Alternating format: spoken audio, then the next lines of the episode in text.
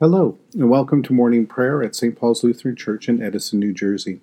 Today is Thursday, and we're in the season after, Pente- after Epiphany.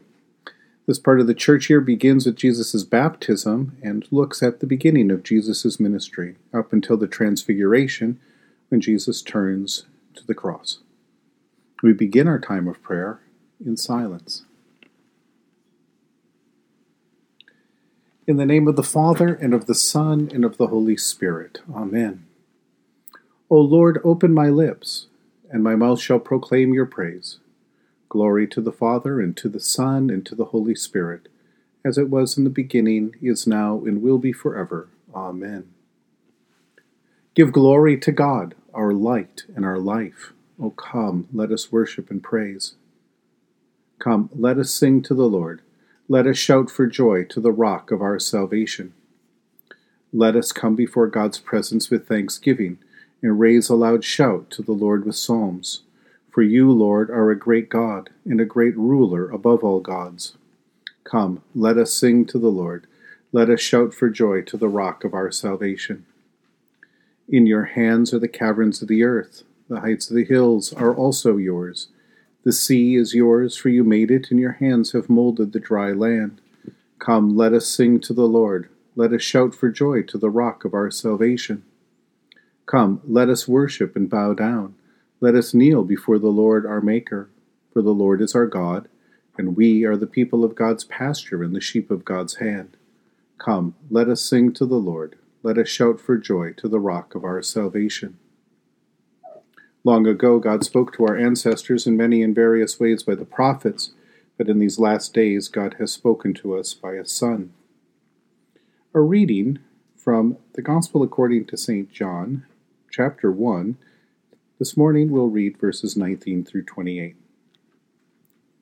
This is the testimony given by John when the Jews sent priests and Levites from Jerusalem to ask him, Who are you? He confessed and did not deny it, but he confessed, I am not the Messiah. And they asked him, What then? Are you Elijah? He said, I am not. Are you the prophet? He answered, No. Then they said to him, Who are you? Let us have an answer for those who sent us. Who what do you say about yourself? He said, I am the voice of one crying out in the wilderness, Make straight the way of the Lord, as the prophet Isaiah said. Now they had been sent from the Pharisees. They asked him, Why then are you baptizing if you are neither the Messiah, nor Elijah, nor the prophet? John answered them, I baptize with water.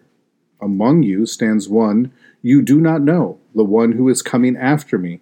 I am not worthy to untie the strap of his sandal. This took place in Bethany, across the Jordan from where John was baptizing. John, that is the John who wrote the gospel, not the baptizer, sees the importance of sharing the testimony of those who witnessed with their own senses what happened with Jesus, with those of us who were not so privileged.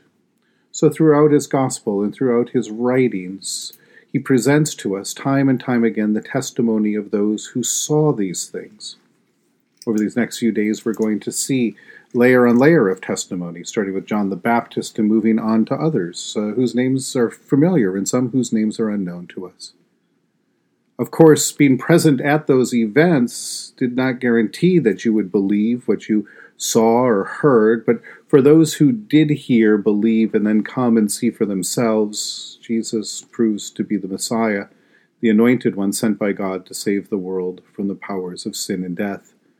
Or as John says, for those who did believe, for those who do believe. He gives the power to become children of God.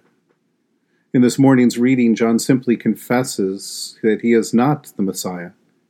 And it is interesting to note that John, that is, John the Baptizer, is not denying that he is the Messiah as if he could be the Messiah if he only agreed to that fact, but, but instead he is confessing who he truly is. He is the one who prepares the way, who, according to the prophets, announces the return of God to dwell among God's people, who announces that the time of the fulfillment of those promises of the restoration of God and God's people has now come, He announces the coming of the Son of God, the Messiah.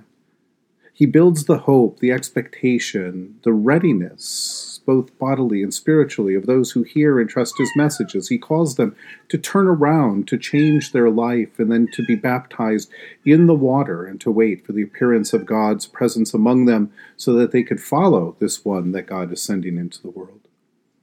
By God's grace, by the Holy Spirit's inspiration, by John, the writer of the Gospel, and the church's care to preserve this testimony and deliver it to us these many years later.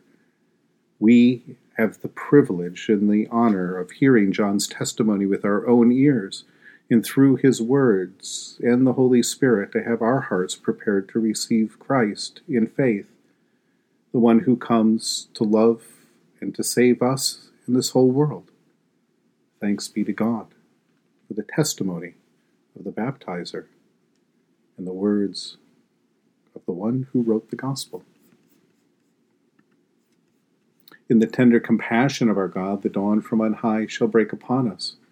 Blessed are you, Lord, the God of Israel. You have come to your people and set them free.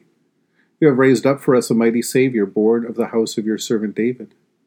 In the tender compassion of our God, the dawn from on high shall break upon us. Through your holy prophets, you promised of old to save us from our enemies from the hands of all who hate us, to show mercy to our forebears, and to remember your holy covenant. This was the oath you swore to our father Abraham, to set us free from the hands of our enemies, free to worship you without fear, holy and righteous before you all the days of our life. In the tender compassion of our God, the dawn from on high shall break upon us, and you, child, shall be called the prophet of the Most High, for you will go before the Lord to prepare the way to give God's people knowledge of salvation by the forgiveness of their sins. In the tender compassion of our God, the dawn from on high shall break upon us, to shine on those who dwell in darkness and the shadow of death, and to guide our feet into the way of peace. In the tender compassion of our God, the dawn from on high shall break upon us. The Lord be with you. Let us pray.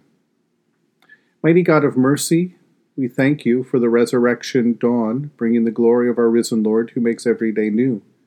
Especially we thank you for the sustaining goodness of your creation, for the new creation in Christ and all gifts of healing and forgiveness, for the communion of faith in your church, for the gifts of relationship with others. For who else, for what else are we thankful for? Merciful God of might, renew this weary world heal the hurts of all of your children, and bring about your peace for all in Christ Jesus, the living Lord. Especially we pray for the Church of Jesus Christ in every land, for those who govern the nations of the world, for people in countries ravaged by strife or warfare, for all who work for peace and international harmony, for those who are sick in body, in mind, in spirit, for those who are mourning, for those who are persecuted, for those who bring healing and health, who announce words of comfort, for all who strive to save the earth from carelessness and destruction. For who else and for what else do we pray? We give thanks to you, Heavenly Father, through Jesus Christ, your dear Son, that you have protected us through this night from all harm and danger. We ask that you would also protect us today from sin and all evil so that our life and our actions may please you. Into your hands we commend ourselves, our bodies, our souls, and all that is ours. Let your holy angels be with us, so that the wicked foe may have no power over us. Lord, remember us in your kingdom, and teach us to pray. Our Father who art in heaven, hallowed be thy name. Thy kingdom come, thy will be done, on earth as it is in heaven. Give us this day our daily bread, and forgive us our trespasses, as we forgive those who trespass against us. And lead us not into temptation, but deliver us from evil. For thine is the kingdom, and the power, and the glory, for ever and ever. Amen. Let us bless the Lord. Thanks be to God. Almighty God, Father, Son, and Holy Spirit, bless you now and forever. Go forth into the world to serve God with gladness. Be of good courage Hold fast to that which is good. Render to no one evil for evil. Strengthen the faint hearted, support the weak, help the afflicted, honor all people, love and serve God, rejoicing in the power of the Holy Spirit. Thanks be to God.